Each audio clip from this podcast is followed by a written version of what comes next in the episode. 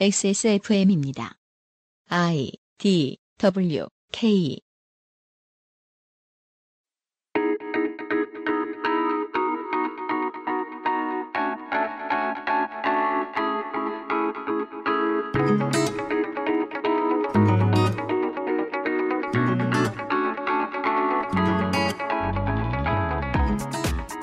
지금 들으시는 음악과 마찬가지로 배달 가능한 현대의 음식은 시대와 지역의 영향이 교차되면서 오늘의 일은 하이브리드 요리입니다. 우리는 그 중에서도 가장 인기가 많은 치킨의 역사를 알아보면서 우리 혹은 나의 문화사를 짚어나갈 것입니다. 대한민국 치킨전 두 번째 시간입니다.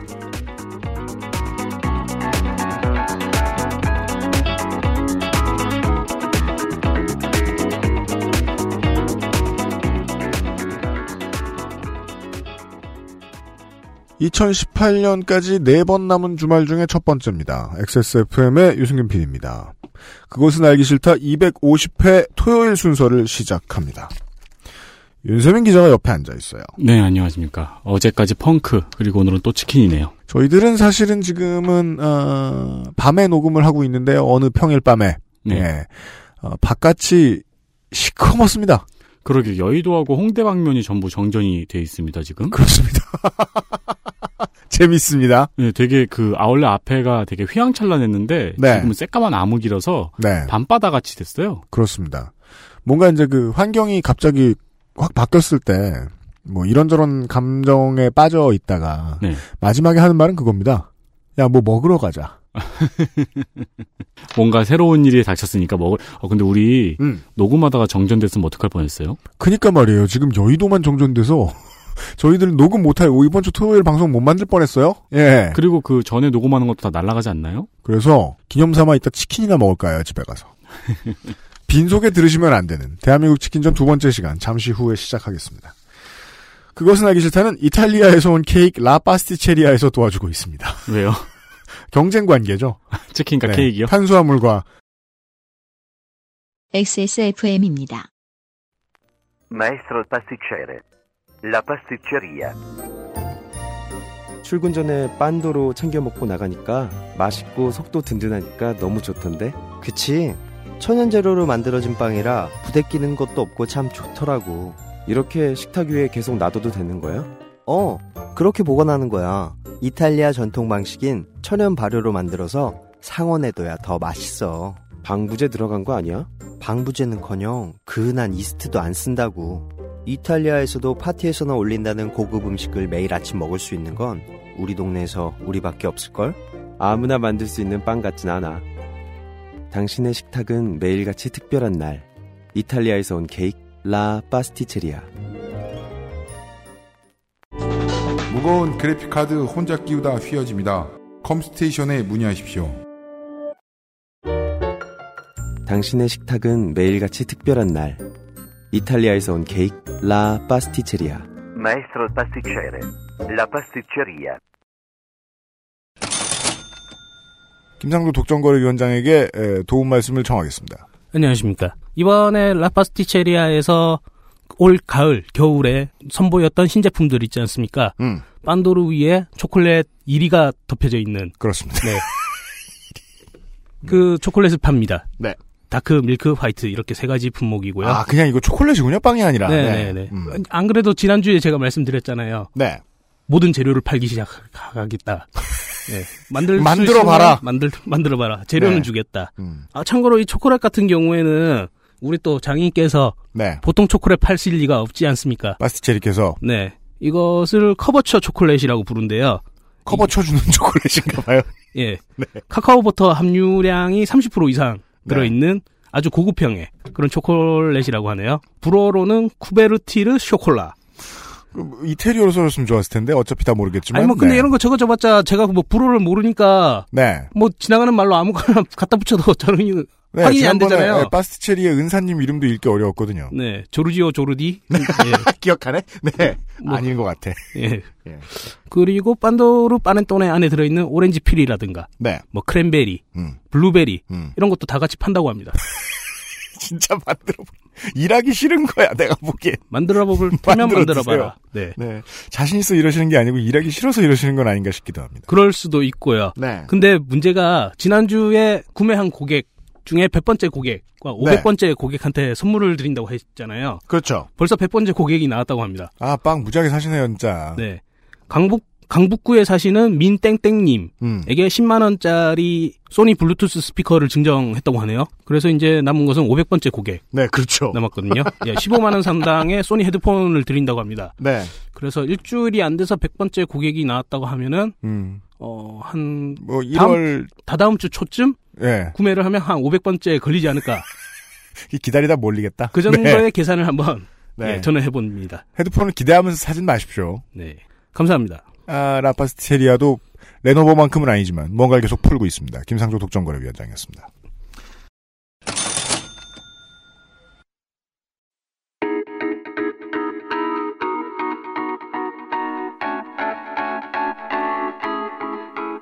내 삶을 돌아보는 시간. 대한민국 치킨전.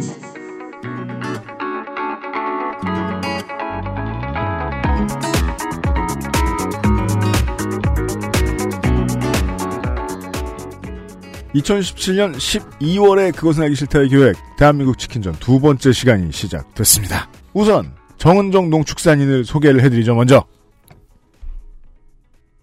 아, 제가 하는 거예요? 네. 아, 인사를 하세요 아, 예, 네. 안녕하세요. 예, 그또 일주일 만에 뵈니까 또 정신이 없어서, 예, 저는, 그 팟캐스트는 뭘 가르친 거예요 예, 그, 저, 저기, 야부리? 참 저급하네요 네. 예, 대한민국 치킨전 저자 정은정입니다. 네. 어, 정은정 농축산 연구자와 12월에 함께하고 있습니다. 2014년 1월 말에 잠시 화제가 됐었습니다. 이태원의 한 주점에서 흑형 치킨이라는 메뉴를 팔았습니다. 음. 양념 색깔이 좀 검은 색깔을 가지고 있었어요. 이것을 사람들이 다 지적하고 반성할 수 있는 문제인데 요즘 같았으면 바- 자성의 소리가 더 빨리 나왔을 텐데 어, 트위터를 쓰시던 어떤 이제 근 몇십 년째 한국에서 살고 계시다는 미국인 제한 미국인께서 이것을 트위터에서 지적을 하면서 문제가 됐었습니다. 네. 이게 문제가 된 다음에 놀랍게도 한국적인 그 전개가 시작됩니다. 아예 그 이름을 달고 나온 프랜차이즈가 생기고 네. 몇 군데에서 서비스를 했습니다. 심지어 지금 제가 본 바로는 근처에까지 영업하는 곳들이 있었어요. 근데 이제 이게 African American을 지칭하는 데까지는 문제가 있느냐 없느냐가 논란의 여지가 있을 수 있습니다만 진짜로 문제가 되는 건 이 African American과 치킨을 함부로 공개 석상에서 연관 짓는 것은 매우 무례한 짓이라는 겁니다. 그렇죠. 네. 그, 그 어떤 선수가 타이거 우즈한테 초대해서 치킨 대접하고 싶다고 얘기했다가 문제가 된 적이 있었죠. 세르히오 가르시아 스페인 사람입니다. 골프 선수였을 겁니다 아마. 그 왜 그러냐면 이 soul food라는 단어는 어, 말콤 엑스가 대중에 적시를 해주기 전 그리고 그 후에 이제 어, 미국 문화를 대표하는 하나의 코드로서 자리를 잡은 단어가 됐는데 한국에서 넘어온 것처럼 그냥 어따 대고 뭐 누구의 soul food 누구의 soul food 그렇게 부르던 그런 단어가 아니었어요. 지금은 그렇게 뭐 유명해졌을 네. 수 있겠습니다만은 흔히 미국인들이 생각하는 전통적인 soul food에는 프라이드 치킨만 들어있는 것이 아닙니다. 그 그렇죠. Deep South 어, 남부 지역에서 주로 유색 인종들이 많이 먹던 그 메뉴 중에는 사실 macaroni and cheese도 빠지면 안 되고 음. 한국엔 별로 없죠. 오크라 튀긴 것 예. 그것도 빠지면 안 되고 칼릿 그린이라고 하는 콩 볶은 건가요? 졸인 건가요? 그것도 빠지면 안 되고 그리고 소울푸드라고 부르는 나머지 또 큰 줄기가 하나 있습니다. 외국에서 유입된 유색 인종 말고 선주민 Native American들이 먹던 식단 또 소울푸드라고 불렀거든요. 그래서 거기에서 치킨만 딱 대놓고 얘기하면 이건 차별적인 용어가 될 수 있다는 겁니다.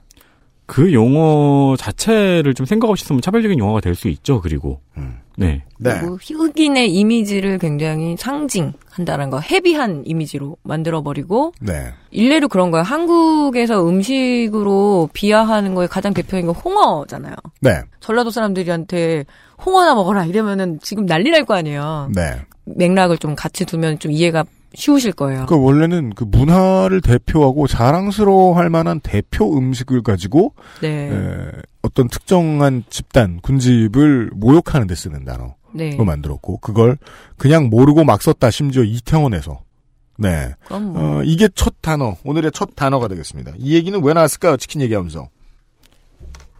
소울푸드 같은 경우에는 그러니까 KFC 때문입니다. 사실은. 네. KFC. 켄터키 프라이드 치킨 그죠? 저희가 지난달에 조성주 소장 나와서 이야기할 때 말씀을 드렸죠. KFC는 왜 켄터키 프라이드 치킨이 아니라 KFC가 되었는가? 켄터키 주에서 네. 에, 로열티 달라 그래가지고 뗐다. 입니다. 그 켄터키 주가 가난하기 때문입니다. 어, 왜 우리나라도 뭐 지역에 가면 음식 축제 있잖아요. 그래서 울, 네. 울진대게 하고 그다음에 영덕대게 하고 원조라고 싸우잖아요. 근데 대게가 지가 어느 바다인지 알고 그죠? 근데 이제 울진이 원조다 막 이러면 결국은 대게인데 난 대마도에서 왔다고 이런. 예, 근데 뭐 막 싸운 거예요. 유타주하고 켄터키주하고 야 우리가 이게 어, 프라이드 치킨의 원조다. 그래서 음. 결국에는 그래도 켄터키가 이긴 거죠. 창업주 코넬 샌더스는 인디애나주 출신이며 KFC의 1호점은 유타주 솔트레이크 시티 남부에 생겼습니다. 네. 그러면 원래는 KFC가 아니라 UFC가 될 뻔했네요. 그죠? 옛날에 보면 SLFC보단 나니까요. 그 네.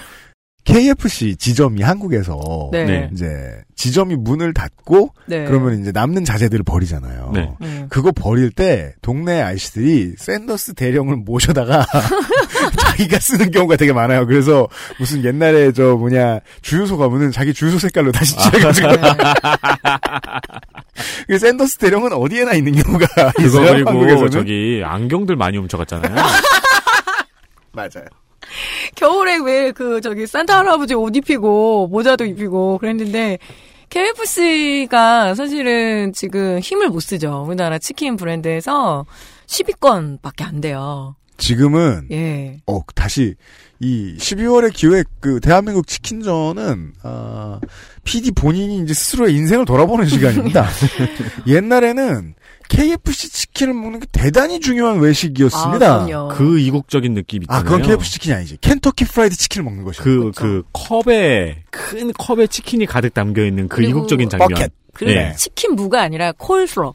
콜슬로. 그건 진짜 예. 맛있어요. 콜슬로 그리고 뭐 비스킷. 네. 비스킷도 주고 근데 튀김 그, 옷도 꽤 다르고. 그 비스킷이 cornbread잖아요. 네. cornbread가 전형적인 그 흑인들의 빵이 거든요. 그래서 음, 그 음. 아침에 이렇게 남부에 미국 남부에 가면 음. 음. 식 시키면 나오는 게 그거거든요. 마치 그래요. 가본 것처럼 얘기하는데 음. 저기 나오더라고 요. 생생 정보통에. 거기, 그, 알았어요. 외국 영화, 그, 진솔하시긴. 미국, 미국 그 과거를 다룬 영화, 특히 흑인들을 다룬 영화를 네. 보면 흑인들이 먹는 빵은 전부 다 옥수수 빵이죠. 예, 그래서 cornbread 이미지도 있고 그리고 아까 뭐 타이거 우즈 그 비, 비하한 그런 것도 있지만 오바마 대통령 됐을 때도 이제 걔네들도 막 KK 수준의 미국의 KKK. 예, 그 백인 우월주의자들이 음.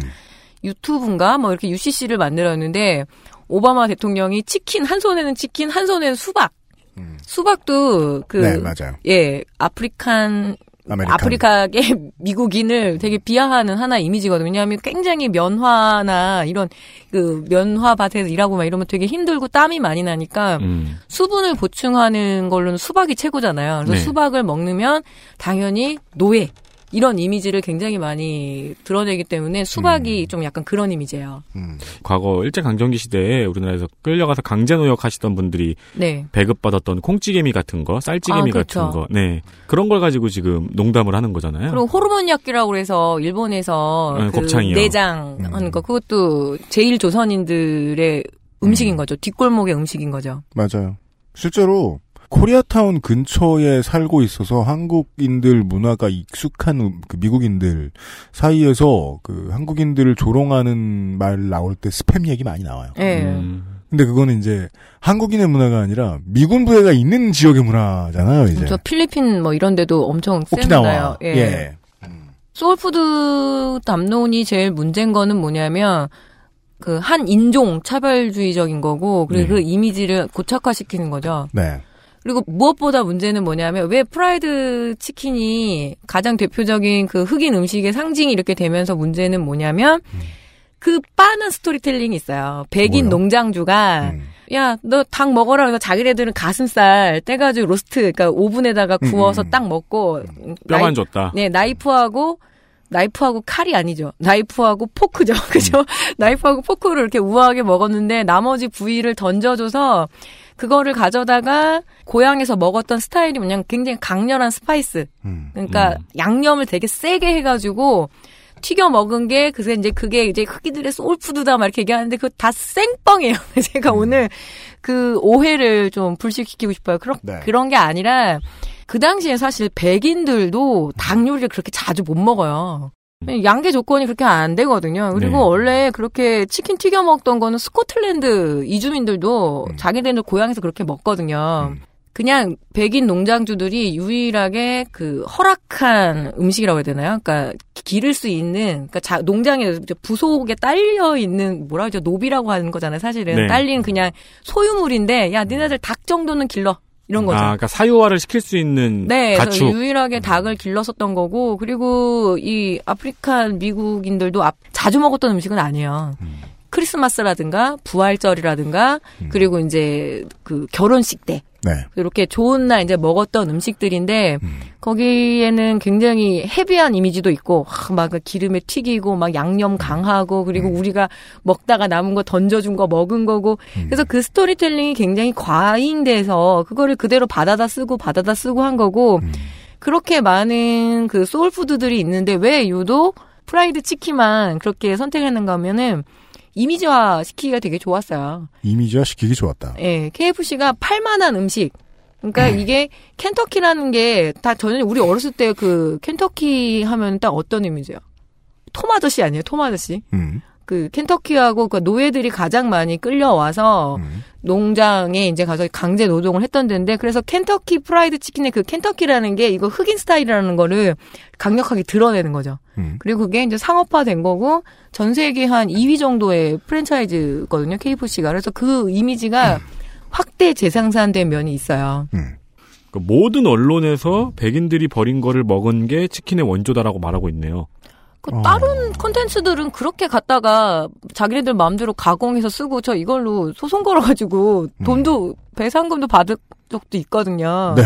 근데 이것만큼은 안 갖다 써요. 예. 음. 소울푸드 원래 그런 거 아니라고. 그러니까 프라이드 치킨만이 그 흑인들의 음식이 아니고, 음. 근데 그 이 이미지는 것도 많이 있고. 네, 그리고 이거를 굉장히 계속 재생산, 전형화 만드는 거죠. 아, 흑인들은 당연히 오빠 맨날 그 치킨 먹는 거야? 막 이렇게 되는 거죠. 그게 아니라 네. 예, 다양한 음식 문화가 있고 그리고 고유의 문화가 있는데 그런 건 다 깡그리 무너뜨리고 이제 간다라는 점에서 굉장히 인종주의적인 음. 문제인 거죠. 음. 그리고 뭐 이제 음식 전문가 이런 거 뭐 자처하시는 분들이 세상 어딜 가나 있으니까 그런 예. 분들이 나와가지고 설명을 해주시는 게 많이 있는데 실제로 그 음식의 민속 문화 민속 역사는 그 원인을 규명하기 어려운 쪽이 더 많다 라는 얘기를 저는 정말 많이 들었던 것 같아요 학부 네. 시절에 역사 네. 수업 들으면서 그러니까 예를 들어 뭐 루이지애나는 뭐 한국의 이제 뭐 미국의 남도 같은 음식 문화를 어느 정도 가지고 있는데 주로 맵고 근데 그게 꼭 어느 문화에서 나왔다고 단정 짓는 것도 되게 위험하고 좀 비전문적인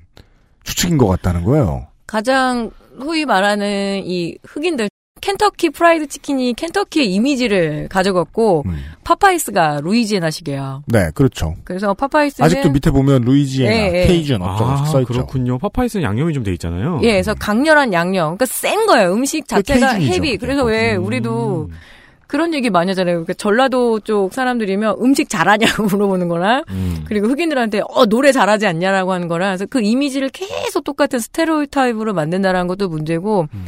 햄버거도 사실은 그렇게 많이 구분이 돼 있어요. 요새는 이제 뭐 많이 희석되고는 있지만 음. 맥도날드 햄버거 같은 경우에는 전형적인 백인의 네. 햄버거고 음. 그리고 당신들은 버거킹 아주 짜고 달고 막 강하고 음. 이런 이미지를 계속 재생산하는 거죠. 근데 이제 그 거기까지만 이야기를 들으면 이제 한 가지 오해를 많은 사람들이 하고 있던 오해를 풀 수는 있기는 있습니다. 그리고 실제로 케이준이란 단어도 그 유색인종을 지칭하진 않아요. 네. 퀘벡주에 살고 있다가 이주를 해 와 있다가 그 영국인들에 의해서 강제 이주 이주를 이주를 당한 그 미국인들이거든요. 프랑스 출신 미국인. 루이지애나에 그래서 프랑스풍의 문화가 많고 음. 그 사람들이 해먹던 음식을 처음에 얘기하는 건데 오히려 원인은 지금의 그 루트는 거기서 찾는 게 맞을 것 같기도 한데 아 뭐 아무튼 제가 처음에 말씀드렸던 대로 소울푸드라는 단어는 미국의 역사와 전통이 사라진 채로 지금 한국에 남아 있습니다. 네. 많이 씁니다 여전히 사람들이. 그럼요. 아, 한국인의 소울푸드. 치킨에 대한 이야기를 하고 있었습니다. 그 문제를 잠시 후에 좀 고민해보죠. 광고 듣고 돌아오죠. 그것은 알기 싫다는 일랑일랑 모이스처 테라피 빅그린 바디케어 기억력 향상에 도움을 줄 수도 있는 다이어메드 공신보감에서 도와주고 있습니다. XSFM입니다.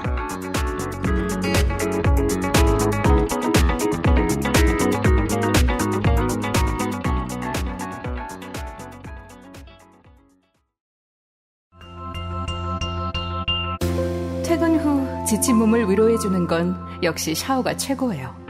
욕조에 몸을 맡길 땐 빅그린 바디오일 몇 방울과 함께하죠. 욕조 안에 퍼지는 일랑일랑의 향기. 휴식 그 이상의 것을 부르기 충분하죠. 물론 혼자여도 나쁘진 않아요. 단지 누구와 함께라면 조금 더 좋을 뿐이죠. 물기를 닦고 나면 준비는 끝났어요. 속옷을 입는다는 느낌으로 바디크림을 바르기만 하면 되죠. 가끔은 그것만으로 충분하거든요. 모이스처 테라피. 공신보감은 식약처로부터 기억력 개선 기능을 인정받은 건강기능 식품입니다. 기억력이 개선된다는 것을 어떻게 알 수 있었을까요? 인체 적용 시험을 통해 공신보감을 섭취한 사람들이 기억력 개선에 도움을 받았다는 사실을 증명하였습니다. 공신보감과 함께 소중한 기억을 오랫동안 간직하세요. 공신보감이 기억력 개선에 도움을 줄 수 있습니다.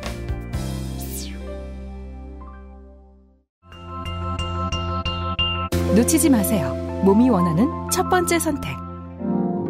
Big Green 엑세스몰에서 만나는 빅그린 모이스처 테라피.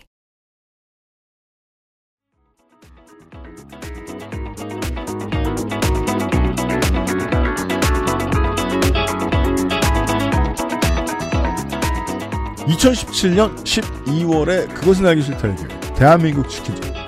오늘은 소울푸드의 개념에 대해서 좀 고민을 해보고 있었습니다. 정은정 농축산인과 함께하고 있습니다.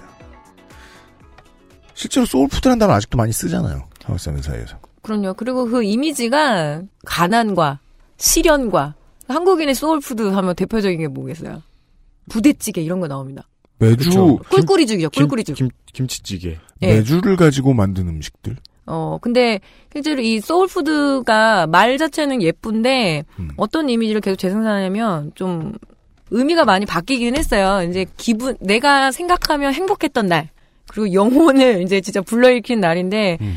아 사실 이 책 쓰면서 굉장히 이, 지- 이 작업 자체를 진행을 할 때 되게 어려웠던 게 뭐냐면 그때 세월호 참사가 나요. 2014년 제가 막 한참 집필을 하고 있을 때 네. 근데 충격적인 장면이 뭐였냐면 이제 팽목항에 그 차려져 있던 피자하고 치킨 그렇죠. 부모님들이 이제 네. 되게 오랫동안 남은 장면이죠. 예 그리고 그 해에 이제 그 명절 때 또또 피자와 또 피자와 치킨 치킨이 올라옵니다. 아 그럼 그건 한 시대의 이제 영혼의 음식이긴 한 것 같아요. 왜냐하면 학교 갔다 와서 혹은 친구들이 집에서 모였을 때 혹은 제일 자주 먹어보는 곳은 요즘 아이들이 학원이죠. 네네. 에서 특식 생각하면 그 두 가지 메뉴 외에 다른 걸 떠올리고 싶지 않습니다. 그리고 부모님들도 함께 즐겼던 음식. 음, 그래서 맞아요. 이거를 뭐 막 소울푸드 나쁜 겁니다. 뭐 인종주의적인 겁니다. 이렇게 얘기할 수는 없고 어떤 시대에 맞게 이야기는 바뀔 바뀌어 나가긴 해야 되는데 만약에 이제 이걸 이제 한 특정의 집단 혹은 공동체를 비하하거나 이런 거에 대해서는 큰 문제인 거죠.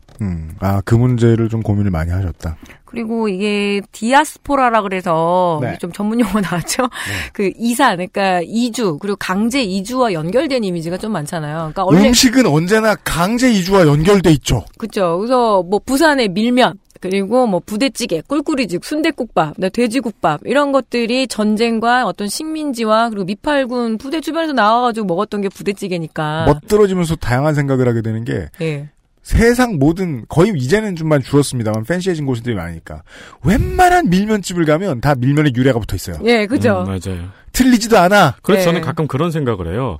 진짜 원조 부대찌개라는 말을 다루려면은 네. 스팸을 한 입씩 깨물고 넣어야 되지 않을까. 그게 존슨탕, 아, 그런 이야기 많아요. 진짜로, 이렇게, 한 입 깨물은 게 있었다.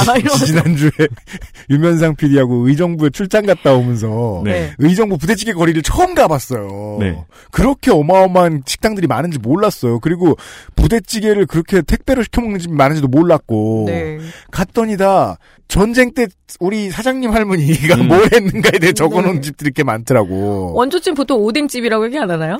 네! 예. 거기에 아마 줄 많이 서 있을 거예요. 오뎅집이라고 말하는 이유가 써 있어요. 그 예. 오뎅이라고 붙어 있는 식당에 가면. 그러니까 한국 음식이라는 게 뭐냐면 이제는 별로 의미가 없는데 그렇게 원조를 찾아서 제가 지난번 진짜 웃겼다고 뭐냐면 고조 족발집도 있어요. 원조의 원조 원조 그러니까 고조집도 있더라고요. 그래서 환, 환, 환지지자 아니에요? 네. 환지지자? 이제 단군 나올 때 됐습니다. 이제 그래서 창조주 나올 때 됐고요. 근데 환 지지자에 의하면 그 한국의 소울푸드는 이집트에서 왔어야 돼요. 네. 어. 근데 음식 스토리텔링이라는 게 웃긴 게 자기도 속여요. 그러니까 그 원조집들도 자기를 그렇게 언론에서 몇 번 달아주면 그 다음 인터뷰를 그 말을 그대로 따서 똑같이 해서 계속 그게 반복되거든요. 그리고. 그거를 이 방송사 저 방송사 종편 신문 다 똑같이 베끼다 보니까 결국에는 그렇게 되는 거서 어떤 맛이라든가 위생이라든가 친절이라든가 이런 거가 가장 기본이거든요. 음식을 선택할 때. 근데 뒤에 스토리를 지어낸 걸 더 중요시 여깁니다. 그렇죠. 그리고 뭐 거기에 이제 욕도 좀 적절하게 섞어주면 쇼미더머니 아니야? 예, 그래서 야 좀 참아 막 이러면 이제 우와 막 나 지금 원조 할머니한테 나 세례 욕 먹었어. 욕세례 받았어. 그래서 어, 네네네. 그래서 요새 그게 뭐라고 저는 문제의식이냐 아, 그렇게 해서 먹어서 사람 안 죽으면 상관없다고 생각하는데 음. 새로 생기는 프랜차이즈가 신스 막 1400, 아, 1942년 막 이래요. 그래서 새로, 1400년이면 뭐, 그러니까, 예, 순대국집이, 무슨, 어, 나 저거 새로 보는 브랜드인데 하는데 막 1960년대부터 뭐 30년 동안, 뭐 40년 동안. 그래서 저는 가끔 그걸 보면은 사장이 태어난 땐가. 예. 그래서 뭐, 거의 뭐, 사업할 수 있을, 사업할 때 제일 많이 속이기 쉬워요. 그래서 제가 이제 50년대 LED를 예. 개발하고 가스렌지를 제일 속이기 쉬운 거죠. 음식의 어떤 본질에 가, 닿, 닿을 때 이 과한 스토리텔링이 만들어내는 폐해가 있어요. 그러니까 지금 나 할 수 있는 게 음식점밖에 없는데 막상 갔을 때 이 프랜차이즈 설명회 가면 진짜 그렇거든요. 약간 부흥회 같아요.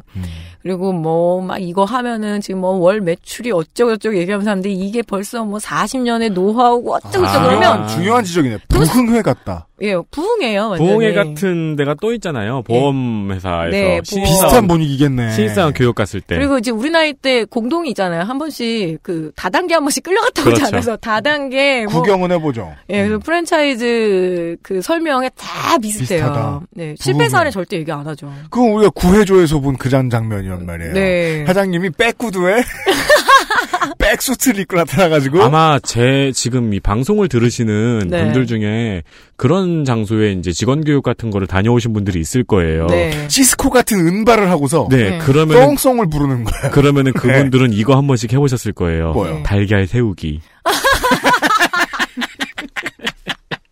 아니 얼마나 질환 좋은 그 다단계 끌려갔다 오셔가지고. 근데 뭐 우리 때는 옥잠팡 정도 아닌가? 옥잠팡. 여러분은 기적을 일으킬 수 있습니다. 여기서 기적을 일으켜 봅시다. 이러면서 그 날달걀을 세워보라고 해요. 네. 근데 그게 잘하면 서요 원래. 아 그래요? 그런 다음에 잘해서 다들 세우잖아요. 그럼 여러분은 기적을 일으켰다고. 음, 할 수 있다고? 네. You can do it. 네. 그러고는 막 프랜차이즈 대표는 막 달걀을 허공으로 띄우고 막 염력으로 막 두 시간 동안 들고 있고 막 실제로 기적을 선보이고. 아, 그러니까 이거는 이제 비유인데 뭔가 그런 비슷한 상황을 사람들이 집단적 모환에 휩싸여서 할 수 있게 만들어 준다는 거 아니에요. 그렇죠. 근데 그게 프랜차이즈 사장님들만 그렇게 하시는 게 아니라 우리가 음식과 관련된 프로그램들을 보면서 우리도 그런 로망에 사로잡힌다. 네. 그 시대 배경, 그게 검증되지도 않은 어떤 것, 그게 맛을 보장해주는 것도 아닌데. 맛도 보장해주지 않을 뿐더러 괜히 과하게 어떤 홍보비 그런 데에서 그 재료를 다 빼내야 될 거 아니야. 어떻게든 이득을 내려면 재료를 건드릴 수밖에 없는데 왜냐면 과하게 홍보비라는 게 홍보는 너무 중요하죠. 광고도 너무 중요한데 그게 주객전도가 된 게 한국 음식이 가장 큰 특징이에요. 아, 그렇습니까? 왜냐면 전 세계에서 이렇게 프랜차이즈화가 과하게 진행된 데가 없거든요. 그러니까 뭐 예를 들어 이게 사실은 네. 아니겠습니다만 전지현이 들어가면 치킨무가 빠지는 전지현 씨가 지금 BHC 그러니까 치킨 전지현이 있잖아요. 들어가면 양념이 좀 뒤로 빠져야 되는 그러니까 전- 전지현이 들어간 만큼 군요. 전지현 씨가 제가 알기로는 한 정도로 알고 있어요. 그 CF 비용이. 확실치 않으니까 픽처리 당했습니다. 예, 네. 몇 억 대인데 네. 그렇게 되면은 홍보비를 전가를 어떻게 하겠어요? 당연히 점주들한테 하거든요. 점주는 소비자한테 돌려야 되는데 소비자가를 바꿀 수는 없으니까. 예, 그러면은 자기 착취가 일어나는 거죠. 영업 그렇죠. 시간을 완전 과하게 늘린다거나 네. 그래서 저는 그런 문제 의식을 좀 가진 사람이에요. 소울푸드에서 그리고 이제 음식 스토리텔링의 문제 그리고 어떤 우리나라의 프랜차이즈들의 어떤 저열한 방식의 영업 포인트라고 할까요? 그렇게 다 연결이 되거든요. 그런 거를 이제 사람들이 옛날에는 전혀 이제 생각을 안 하려고 했는데 요즘에는 많이들 알고들 계시죠. 네. 그 올해였나요? 그 최저임금이 오르니까 네. 한 커피 프랜차이즈에서는 원자재 값을 내려줬잖아요. 네네. 네. 그런 시스템을 이제 이디야죠. 예, 이디야. 예, 이제들 많이 알고 있죠. 뭐 제가 아는 이디야 사장님은 코딱지만큼 늘었다고 얘기하던데. 네. 음식 스토리텔링이란 뻥이다. 네. 라고 정은정 농축산인이 지적을 하신다면 여기서의 이 뻥은 네. 거짓말도 담겨 있지만 네. 시장을 함부로 늘릴 수 없는 건데 늘리기 위해서 넣는 거짓말, 즉 투자 유치를 위한 거짓말. 네. 이것이 전국에 다 통했을 때 생기는 버블 네. 같은 거군요. 그렇죠. 버블 경제가 일어나는 거죠. 모든 음식 프랜차이즈구나. 그리고 음식 프랜차이즈 그리고 거기에 기생하는 먹방과 쿡방과 뭐 먹방 쿡방 뭐 뒷얘기 엄청 많잖아요. 트로마 쇼도 있고. 음. 저도 이제 수염 이식회하고 관련이 한 번 있었거든요. 그래요. 예, 콘텐츠 탈탈 털리고 이책 아. 이름 하나 한 번도 얘기 안 하고 불쾌하더라고요. 그래서 아 정말 이런 식으로 털어가는구나. 근데 음. 잘못된 얘기임에도 불구하고 지금 이 방송에는 이렇게 얘기를 해줘야지만 팔린다라는 걸 알기 때문에 음. 그렇게 가는 거죠. 그래서 우리가 지금 이제 KFC 얘기도 하고 그러면 특정 브랜드를 얘기하면 BBQ가 네. 그런 식으로 컸거든요. 음. 어떻게 컸냐면 95년이었을 거예요. 집에서도 KFC 치킨을 드실 수 있습니다였어요. 어머 진짜요? 네. 어, 이렇게 귀엽게 놀라세요. 놀라죠. 네. 음. 왜냐하면 이게 치킨 계보가 좀 있는데 KFC 치킨이나 BBQ나 지금 우리가 먹고 있는 후라이드가 크리스피 치킨이라고 그래가지고 약간 돈가스 같잖아요. 겉에 이렇게 바글바글하다. 튀김옷. 예, 튀김옷이 이중 코팅이에요. 이중 코팅이요. 예. 아이 처음 들어. 재밌다. 예, 이중 코팅이고, 그러니까 예를 들어서 뭐냐면 아까 지난번 1회 때 얘기한 수원의 진미 통닭 있죠. 수, 수원의 그 통닭골목 네, 방금. 물반죽 튀기려면은 그냥 반죽이 물반죽 돼서 한 번만 묻혀서 튀기면 그게 시장 통닭이에요. 아, 우리가 네. 그 요즘은 이제 창에 놓고 튀기는 자리가 맨 앞에 있잖아요. 네네. 식당에 보면. 네. 그래서 우리가 이제 그 저 뭐냐 튀김옷에 담궜다가 바로 빼는 그 모양 시장에서 예, 보다. 그게 시장 통닭이고. 그걸 자, 물반죽이라고 하는군요. 예, 물반죽 혹은 무늬가 없다 그래서 그건 민무늬 치킨이라고 얘기를 해요. plain. 네, plain 그죠. 네. 근데 크리스피는 뭐냐면 이게 원래 KFC가 원조예요. 예. 그래서 우리 어렸을 때 왜 KFC 가서 먹을 수 있다라는 거는 그 공간, 그 음. 깔끔한 공간, 음. 그리고 뭐가 있냐면 이 크리스피 치킨을 맛볼 수 있었던 거죠. 네. 크리스피는 그 물반죽에다 한 번 더 튀김가루를 묻혀서 튀겼다고 생각하시면 돼요. 음. 그러니까 겉이 훨씬 더 바삭해서 크리스피란 말이 바삭하다는 뜻이니까 네. 아 이걸 먹으면 고기도 먹고 그다음에 과자도 먹는 느낌. 아, 그렇구나. 예, 근데 extra crispy해요. 네. 시장 통닭을 먹으면 바로 닭과 내가 연결되는 느낌이 드는데 처음에 물었을 때 KFC는 문이 하나 더 있던 것 같네. 그러면은 뭐 야, 얘기가 나왔으니까 말씀드리는데 그러면 흑인들이 소위 먹었던 그 soul food 치킨은 어떤 치킨이었을까요? 전자 아니었을까요? 그냥 바로 튀긴? 아니에요. 지금의 특정 브랜드를 얘기하자면 치킨뱅이 스타일이에요. 둘둘 와, 어렵다. 와, 뭔지는 아는데 어렵다. 전문적이다. 치킨뱅이 둘둘 뭐 림스 치킨 그리고 보드람 치킨 이런 스타일이에요. 그 BDR 치킨은 제가 굉장히 좋아하긴 하는데. 예, 그죠. 닭에다가 얇게 튀김가루를 흡수시켜요. 그래서 이 압력 튀김기다 튀기는데 이 치킨들의 특징이 뭐냐면 냄새가 강해요. 우리나라는 계피 냄새 강할 거야. 한약 냄새가 강하고 음. 그리고 그 아프리칸계 미국인들은 자기들만의 spice 그 음. 굉장히 그 크게 맛 좋은 11가지 양념 그 음. KFC에서 맨날 우리를 꼬셨던 옛날 옛날 광고죠. 우리만 아는. 맛 네. 좋은 11가지 양념 이런 거잖아요. 요즘 광고에는 없습니다. 어 근데 네. 그거요. 비밀이 해제가 됐어요. 아, 풀었어요? 예, 푸는 게 아니라 어떻게 풀렸는데 다들 너무 깜짝 놀랐어요. 왜요? 비법이 아니었어요. 이미 그럼요. 다 하고 있었던 방식인데 아. 그냥 영업 콘텐츠였던 거죠. 근데 11가지 양념이라 그래서 생각해보면 내가 고등어 조림을 해도 11가지 넣는단 말이야? 한 방에 그냥 다시다 넣고 그냥 끝내시면 돼요. 아니, 예. 그 고추장이랑 고춧가루랑 간장 들어가야 될 거 아니에요. 조청이랑. 그래서 뭐 그냥 다 마- 깠네? 뭐 소금에다가 뭐 후추에다가 이제 이런 마늘 거였는데 뭐, 예. 그래서 그게 원래 1세대 형태예요. 그래서 엠보 치킨이라고 엠보가 뭐냐면 가죽 공법이에요. 가죽을 찍찍 늘리거든요. 음. 그거를 이제 보통 엠보 공법이라 그래서 네. 그게 그대로 업자들한테 엠보 치킨이다라고 해서 요새 또 여전히 인기가 좀 있어요. 근데 예. 그거는 우리 세대하고는 조금 먼 치킨이에요. 우리는 그런 걸 많이 안 먹어봤거든요. 그거는 음. 1960년대, 70년대에 음. 명동에 들락거리시던 음. 그 화이트 칼라. 저는 음. 방금 전에 예. 우리 세대에게는 먼치킨이에요라고 하셔가지고 짱 맛있다. 젤로 맛있다. 아무도 못 이겨. 그 말인 줄 알았어요. 먼 치킨 말고요. 먼 파. 파치킨. 겁나 먼 치킨. Far far away. 예. 네. 근데 그 당시에는 명동에서 치킨에다가 맥주 먹 맥주 정도 먹을 잘 나가는. 정- 완전 잘 나가죠. 그리고 명동이 고소득. 우리나라 예, 우리나라 최초의 치킨 프랜차이즈가 림스 치킨이거든요. 네. 그게 1977년 저랑 갑이에요. 근데 음. 그 치킨이 어디 처음 생겼냐면 명동의 황당에도 신세계백화점 지하에 생겨요. 신세계 지하. 예. 음. 그래서 프랜차이즈가 생기면서 그때 거기를 드나들 정도면은 음. 아주 잘 나가시는 분들 화이트 칼라인 거죠. 왜냐면 명동 신세계 블럭은 예나 지금이나 명동 신세계 갈일 네네. 없으면 못 들어갑니다. 그리고 뭐 네. 세시봉 문화라 그래서 청바지에다 통기타 정도 하고 다니려면 음. 대학생들이잖아요. 네. 대학생들이면 돈이 있단 뜻이에요. 음. 어, 그때 조사를 해보니까 일반 제조업 노동자가 하루 종일 일을 해서 일당이 림스 치킨 두 마리 값도 안 돼요. 요즘 우- 요즘 세대들은 이해 못하는 포인트예요. 대학생이 돈이 많다.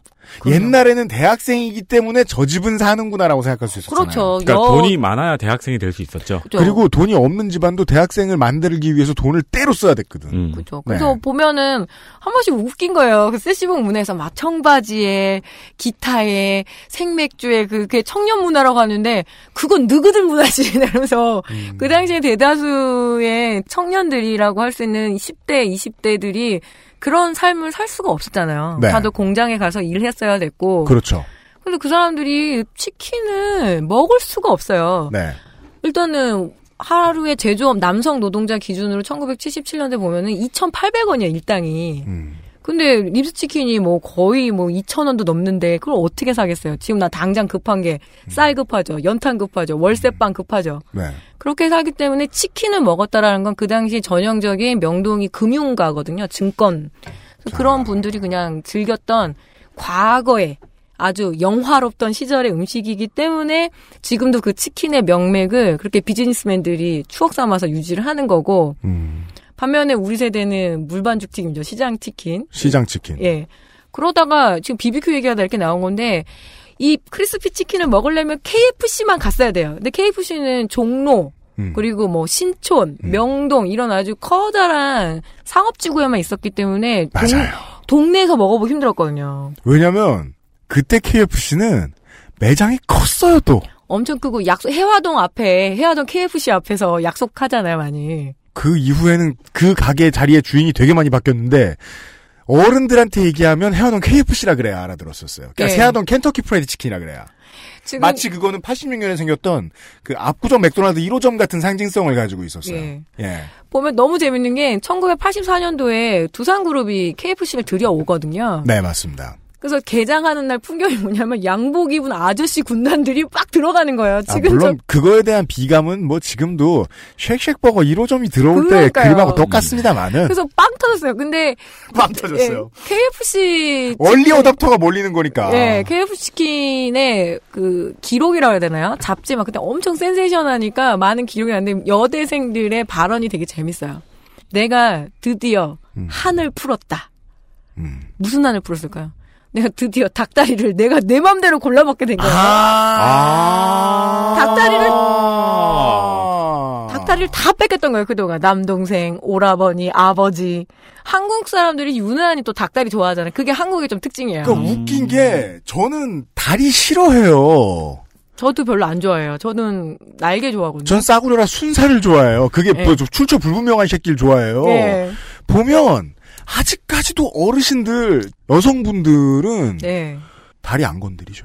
왜 다리 안 건드면 목 엄마들은 목 언제 안 건드리시냐? 남자가 앉아 있으면 안 건드리죠. 오. 그러니까 다 내재된 거죠. 다 그래요. 심지어 딸들한테 가르칩니다. 예. 남자한테 주라고 이건. 저는 목을 제일 좋아하는데. 옛날 어머니들은 먹 드시지도 못했지만 드시게 되면 닭모가지 정도 드시는 거고 그리고 많이들 마음 아파하는 게 뭐냐 엄마는 통닭 안 좋아해. 그러니까 치킨이란 말도 이제 80년대 이후부터 생긴 말인데 엄마는 통닭 안 좋아해 하는데 뒤돌아보니까 엄마가 그렇게 손으로 튀김가루 떨어진 걸 이렇게 꼭꼭꼭 찍어서 드시고 있더라. 이제 이런 사연도 있거든요. 저도 그걸 엄- 우리 엄마한테 배워서 예. 친구들하고 치킨 먹으러 가면 아주 친한 친구들하고만 그렇습니다. 예.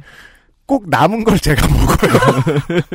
왜냐하면 정말 그 학습이란 게 되게 재밌는 게 예. 엄마는 아들 딸 새끼들이 남긴 걸 되게 맛있게 드셨거든. 예. 음, 맞아요. 그래서 그래 저거 맛있나 보다. 저도 친구 친한 친구들하고 남긴 걸 먹어요 열심히.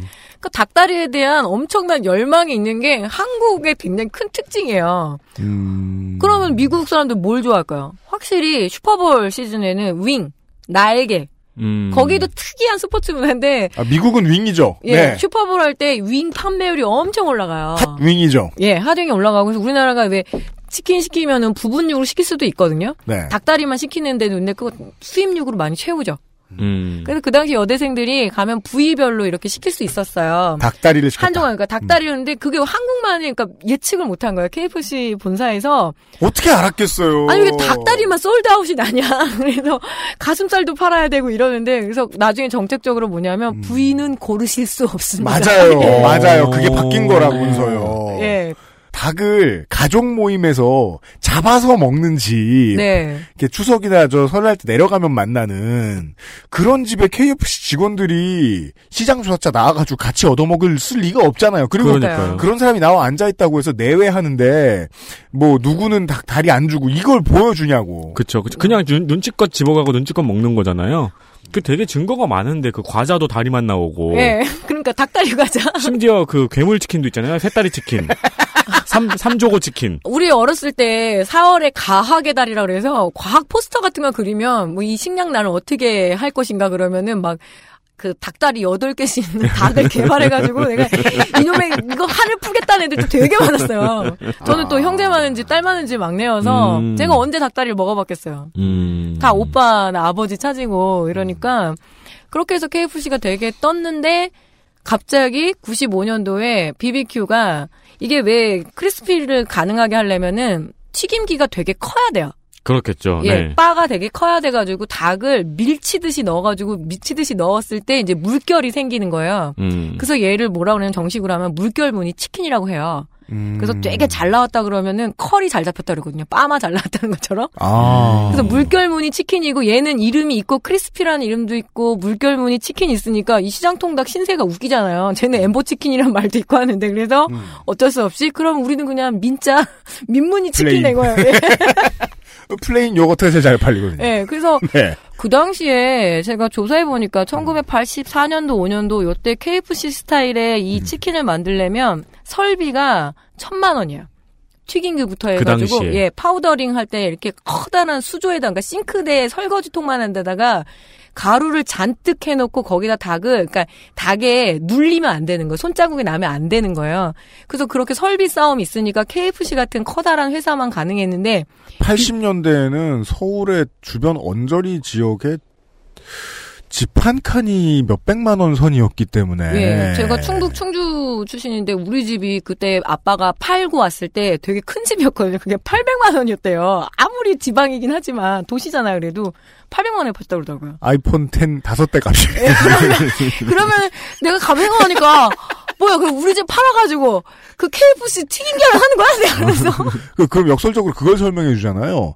저 시설에 투자를 한다는 건 저 음식이 그만큼 고가, 그럼요. 잘 팔리는 고급 음식이라는 뜻이다. 그때 큰 맘 먹고 가서 진짜 한 번씩 사 먹는 거죠. 그래서 주로 대학교 앞에 많이 생겼던 건 뭐냐 그 정도 소비를 할 수 있으려면 시내여야 되고 대학생들 정도나 가능한 거지. 요뭐 이런 변두리 같은 데서는 안 되는 거죠. 그러다가 BBQ가 쌈박하게 생각한 거야. 한국 스타일. 뭐 아시죠? 양재기. 저기 믹싱볼. 음. 믹싱볼에다가 믹싱볼은 그냥 뭐 집에서 튀김 만들 때도 그냥 그거 그런 거 저기 어릴 적에 엄마가 만 원짜리 쥐어줘가지고 네. 통닭 사러 뛰어가면 그렇게 해줬잖아요. 예, 아저씨가 그런, 그렇게 해줬잖아요. 그런 방식을 그러니까 딱 적용한 거야. 한국 스타일로. 음. 주방 시설을 확 줄이고 튀김기도 그렇게 안 비싸도 되고 그래서 BBQ가 갑자기 어 KFC 치킨 이제 배달해서 드세요. 그래서 프랜차이즈가 갑자기 확 늘었던 게 95년도에서 창업해갖고 97년 전후로 그때 또 IMF라는 아주 호재를 만나는 바람에 다들 음. 또 치킨집 차린다고 난리쳐서 그렇게 해서 우리가 지금 불세출의 그 매출 1위라고 해야 되나요? 1위 프랜차이즈 BBQ를 만나게 되는 거죠. 음, 네. 어, 오늘은요, 두 가지 얘기를 했는데요. 또 시간이 이렇게 지나가 버렸습니다. 네. 그, soul food라는 개념이 있는 건 좋아. 우린 다 soul이 있거든. 그리고 우리 soul에 붙어 있는 음식들이 있어요. 우리의 치킨처럼. 네. 아, 그런데 그것을 이제 스토리텔링화 시켜서 마치 영화 블레어비치 프로젝트를 팔듯이 음. 뻥 장사를 하는데 소비가 되고 있다. 이것은 첫 시간에 어, 농축사님께서 말씀해주신 치킨은 맛으로 승부하는 게 아니다. 놀랍게도. 왜냐하면 웬만해선 맛이 없지 않으니까. 음. 그것과 좀 얽혀 있는 것 같고요. 예, 이건 사회학에 대한 이야기였고. 그리고 어, 두 번째로는 치킨의 근대사를 들었습니다. 근데 사실 근대사라고 하면 할 말 덜 많으시죠. KFC 얘기. 예, 뭐 예. KFC로 뭐. 고기까지. 예. 그래서 제가 기억이 나는 게 이제 어, 두 번의 아웃브레이크가 있었어요. 예. 다음 주 이 시간에 자세히 또 나머지 역사를 설명해 주시겠지만 한 번은 양념 통닭의 개발 예. 네. 때 프랜차이즈들이 늘었어요. 근데 여기서 늘었다는 건 우리 동네 기준으로 한 4, 5km에 하나씩 생겼어요. 예. 그래서 먼 길을 걷지 않습니까? 아무리 우리가 대도시에 살아도 네. 그먼 길을 걷는 순간이 무진장 행복하죠. 그럼요. 그 심지어 기다림을 즐기고 싶어서 저는 엄마한테 먼저 시키라고도 안 했어요. 가서 30분 동안 튀기실 때 계속 쳐다보고 있었어요. 그거 들고 올 때의 기분. 음. 그죠. 그러면은 그 새끼 같으니까 하나 더 주시거든 뭘.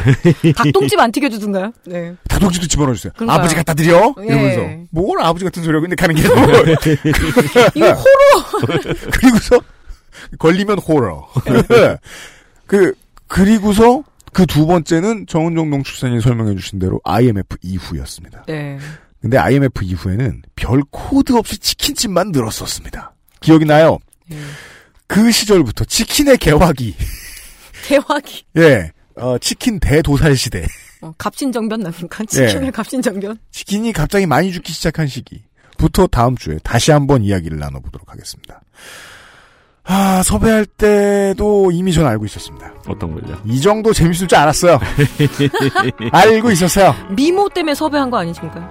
네. 죄송합니다. 결국 그 아실의 마법이죠. 예. 개그라고 시켰는데 저거밖에 안 나오는 사람과도 이렇게 재밌는 이야기를 하- 나눌 수 있어요.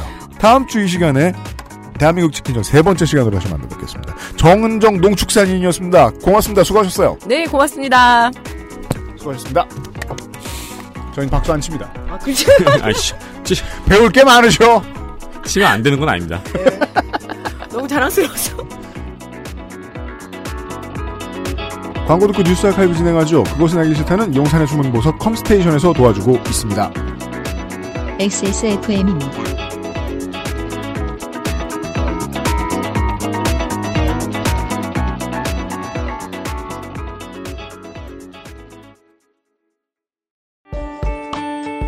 용산에 있는 사람들은 컴퓨터 전문가지 내 컴퓨팅 환경까지 전문가는 아니니까 문의하실 때 저희를 신뢰하지 않는 고객들도 많이 만나 뵙습니다. 하지만 업무, 학습, 게임을 하실 때 당신이 느끼실 답답함과 어려움은 알고 보면 CPU와 쿨러의 궁합, CPU와 메인보드의 상성, 램, 셀 레벨, 내장 사운드 카드의 드라이버 버전 등에 따라 나타나는 결과일지도 모릅니다. 혹은 팬 쿨러를 뒤집어 끼웠는데 아무도 모르고 몇 년이 흘렀을지도요. 011-892-5568로 전화 주십시오.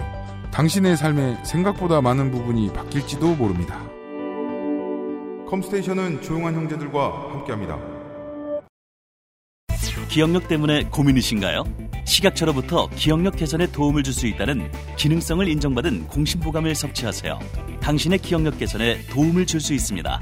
공심보감과 함께라면 삶의 질이 달라집니다. 아스트랄 뉴스 기록실 뉴스 아카이브 12월 둘째 주 주말 혹은 12월 2일에서 9일까지의 얘기 같습니다. 1일에서 9일까지. 네, 맞습니다. 12월 9일은 박 씨의 탄핵 표결이 국회에서 가결된 날입니다. 뭐 박정희를 탄핵한 적은 없으니까요. 네, 박근혜 전 대통령이죠. 네. 그러네요. 그게 벌써 1년이 됐군요. 네. 네. 저는 지하철에서 그 휴대폰으로 인터넷 생중계를 보고 있다가 생중계 보고 있으면 의원들 몇은 이렇게 그 거북이 걸어가는 것을 보듯이 다들 고개 숙이고 이렇게 네. 원을 그리고 모여 있고 의원들 계속 투표하고 나오고 투표하고 나오고 이때는 참 브라질 시스템이 부러웠어요. 뭐요? 브라질은 탄핵 표결을 할때 음. 의원 각각의 원샷을 받고 음. 이유를 밝히고 자기 의견을 밝히잖아요. 아 그렇죠 그렇죠 그렇죠. 네. 네. 음. 아, 그리고 몰랐는데 이 12월 9일이 국제 반부패 날이었네요. 그런가? 좋은 이벤트였어요. 네. 한편 2014년의 12월 초에는 정윤의 문건 파동이 가장 큰 뉴스였습니다. 이 사건이 이렇게 긴 역사를 자랑합니다. 그렇습니다. 그러니까 지금 생각해 보면 세계일보 입장에서는 조금 억울할 것 같다는 생각도 들어요. 세계일보가 제일 억울했겠죠. 네. 네. 그러니까 그 사장님이 청문회 나와가지고 음. 그렇게 분기탱천하셨잖아요. 그렇죠. 그리고 청와대도 어떻게 보면 억울했겠죠 작년에는. 제일 억울한 건 청와대입니다. 네. 정윤회 때는 그냥 넘어갔잖아 이러면서. 네. 정년에는 왜 자식을 낳아가지고 또 1941년 12월 7일에는 진주만 공습이 있었습니다. 어 그렇군요. 이날 입결하신 분을 찾아보면은 1928년 12월 7일에는 노엄 촘스키 선생이 태어났고요. 아 저는 그냥 얼른 대, 대본을 쓱 보고서 노엄 갤러거라는 줄 알고 이 사람이 이렇게 동안이야? 이러셨는데 아, 노엄 촘스키 선생. 네, 노엄 네. 촘스키 선생이 태어났습니다. 오, 올해 아흔이시네요 우리나라 나이로. 그렇습니다. 그리고 1980년 12월 8일 마크 채프먼이 존 레논을 총으로 쏩니다. 그게 12월 8일이군요. 네. 음. 사건은 뭐가 있습니까? 2014년 12월 1일 사조 산업의 명태자 비선인 501 오룡호가 러시아 베링해에서 자초했습니다. 배에는 한국인, 인도네시아인, 필리핀인 그리고 러시아 감독관을 포함해서 총 60명이 타고 있었고요. 이 중에서 7명을 구조하고 27명이 사망, 26명이 실종됐습니다. 네. 침몰 원인은 기상 악화 속 무리한 조업, 대응 미숙, 선사의 관리 소홀 등이 지적이 됐는데요. 어, 사조산업에서는 부정했는데 언론에서는 배의 연령을 문제 삼기도 했습니다. 네. 이 오룡호는 1978년도에 스페인에서 건조됐고 2010년에 사조산업이 산 배였습니다. 세월호도 그렇고 스텔라데이지호도 다 노후 선박이었죠. 이번에는 또 낚싯배 사고가 났어요. 그러니까 해운 사고 소식이 계속해서 이렇게 반복해서 나옵니다. 위성권 의원 나왔을 때 국감 때 살짝 이제 지나가면서 말씀을 드렸던 적이 있었던 것 같은데요. 그 연령이 오래된 배는 폐기할 때 네. 국가가 일정 정도 돈을 좀 주고 하고 그렇습니다. 보조금을 주기도 하고. 네. 근데 요게 좀 비용이 들어가서 확대가 더 돼야 되는데. 그렇죠. 네. 왜냐면은 조업용 배는 그렇게 안 하면 못 낼, 못 날려보내요. 음. 처음부터 인생을 다 걸고 산 배이기 때문에 네. 그큰 업체들도 마찬가지입니다만은 도시에서 택시들한테는 그게 어느 정도 됩니다. 폐차할 때요? 네. 그러니까 택시들이 그나마 지금 먹고 살기 어려워도 차의 고장 때문에 큰 사고를 내고 그러진 않는 거거든요. 음. 배들이 그렇게 되자면 세금이 좀 필요했을 겁니다. 할 겁니다. 그 다음도 사고, 배 사고예요? 네, 2007년 12월 7일 소식입니다. 이게 딱 10년 됐군요. 그렇습니다. 허베이 스피리토 원유 유출 사고라고 하면 잘 모르시는 분들이 많죠. 그죠. 2007년 12월 7일 태안에서 일어났던 기름 유출 사고입니다. 그때도 그런 얘기 많이 했어요. 대체 태안군이 뭘 잘못했다고 네. 태안 이름이 이렇게 팔려야 되냐. 이게 삼성의 크레인선이 유조선 허베인 스피리토와 충돌해서 어 12,547킬로리터. 어, 이 양의 기름이 바다로 유출된 사건입니다. 그러니까 삼성 크레인선 유출 사건, 기름 유출 사건 이런 식으로 표현하는 게 적절하다 책임 소재상 네. 이란 얘기를 좀 하시는 분들이 계셨어요. 근데 그리고 이제 123만 명의 자원봉사자들이 기름을 닦아냈던 일이 더 유명해지고 기억에 남는 일이었잖아요. 그렇습니다. 그러니까 가만 생각해 보면 금모으기도 그렇고 음. 어 이 기름 유출 사건도 그렇고 박근혜를 끌어내린 것도 그렇고 그 우리나라는 세금 내는 국민들이 해야 될 일이 참 많아요. 네. 어떻게 보면 무슨 펑크 커뮤니티 같기도 합니다. 정치 시스템이 안에서 네. 예, 그냥 이렇게 저렇게 살던 사람들이 다 해야 되는. 당시 언론은 이 123만 명의 자원봉사 열풍에 주목을 하고 음. 뉴스에선 계속 태안 기름 유출 사고라고 이야기를 했잖아요. 음. 이 사고가 약간 천재지변인 것처럼 다뤄진 면이 좀 있어요. 그래서 삼성중공업을 싹 감춰줬죠. 네, 삼성중공업이 벌인 일인데 말입니다. 그러니까 원래 해상 사고는 아까 말씀하신 대로 배 이름으로 명명하는 경우가 많은데 이상하게 이 사고는 지역 이름으로 명명했어요. 그러니까 무슨 버뮤다 삼각지대도 아니고 말이야. 네. 예. 국가기록원에 들어가가지고 사건을 살펴보니까요. 대법원에선 삼성 1호와 허베이 스피리토의 쌍방가실로 양쪽 모두에게 유죄를 선고했습니다. 이 사고의 보상액은 2013년도에 결정되고요. 작년까지 거의 절차가 마무리되었지만 아직 배분 문제 등이 많이 남아 있습니다. 10년이 지났는데 해결이 안 됐답니다, 아직. 네. 네. 그리고 원래 이런 거고요. 1964년 이야기입니다. 1964년 12월 7일 서울 시내 전기 중학교 입시 시험 자연 과목의 18번 문제는 네. 그때는 중학교 입시가 있었습니다. 그렇습니다. 엿을 만드는 순서를 설명하고 엿기름 대신 넣어도 되는 것을 묻는 질문이었습니다. 보기에 1번은 디아스타제, 그리고 2번은 무즙이었습니다. 정답은 1번이었습니다. 그러나 일부 학생과 학부모들이 반발했습니다. 왜냐하면 무즙으로도 엿을 만들 수 있거든요. 그렇군요. 그 엿기름이나 무즙이나 둘 다 이 디아스타제 성분이 들어있어요. 그렇군요. 그 심지어는 6학년 2학기 자연 교과서에도 무즙에 디아스타제 성분이 들어있다는 내용이 실려 있었거든요. 교과서 되게 어렵네요, 옛날은.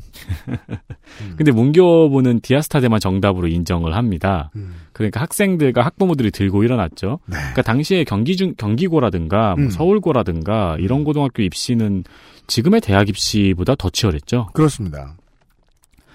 그래서 학부모들은 무즙으로 만든 엿을 직접 들고 갑니다. 음. 그리고 무즙 엿 먹어봐라. 이게 바로 무즙 엿. 무즙 엿 먹어라. 네. 이렇게 말하면서 시위를 벌였죠. 네. 결국에는 복수 정답을 인정하고 음. 명문 중 아까 말씀드린 몇 개의 명문 중학교에 추가 합격자가 인정됐습니다. 음. 그런데 또 이번에는 이 과정에서 부유층이나 특권층 자녀들이 덤으로 부정 입학하는 사건이 일어나죠. 그게 되게 유명했었나 봐요, 옛날에는. 그 중학교 입시는 당시에 문제에 오류가 많아서 이 다음에는 창칼 파동이라고 또 비슷한 사건이 있었어요. 네. 그래서 결국 폐지가 되었습니다. 그래서 당시에 문제가 됐던 이 문제를 가져와 봤습니다. 당시에 뭐예요? 논란이 됐던 문제를 가져와 봤습니다. 네. 문제 1. 느낌이 약한 것부터 늘어놓여진 것은 어느 것인가? 보기 1. 퍼렇다, 시퍼렇다, 파랗다, 새파랗다. 보기 2. 파랗다, 퍼렇다, 새파랗다, 시퍼렇다. 보기 3. 파랗다, 새파랗다, 퍼렇다, 시퍼렇다. 보기 4. 퍼렇다, 시퍼렇다, 파랗다, 새파랗다. 학교에서 자체적으로 내는 내신 시험들은 이런 오류를 저지르는 경우가 여전히 좀 종종 있다고 알고 있는데 국가 시험 같은 경우에는 이런 사지선다형 문제에 오지선다형 문제에 정도가 들어가는 어휘가 문제에 등장하지 않죠. 그렇죠. 느낌이 약한 것부터. 그게 누구의 느낌이냐고. 그니까 말이야. 다른 문제도 있어요. 네. 이거 뭐 이거는 문제 19번이었나 봐요. 조형 작품을 만드는데 가장 기초가 되는 것은 1번 꾸미기, 2번 만들기, 3번 스케치, 4번 협동 제작. 정답이 뭐예요? 어, 결국에는 1, 2, 3번이 다 정답이 아니냐라는 문제 제기가 있어서 결국 이 문제도 이제 백지화됐죠. 뭐, 저, 미대생 입장에서는 이제 학원 등록이 정답인데. 등교. 네. 저는, 저는 그 얘기가 되게 신기했던 것 같아요. 그, 중학교 입시 문제에 오류가 이렇게 많이 지적되기 전까지 꾸준히 있어 왔던 민원. 중학교가 입시로 꼭 들어가야 되느냐. 네. 예.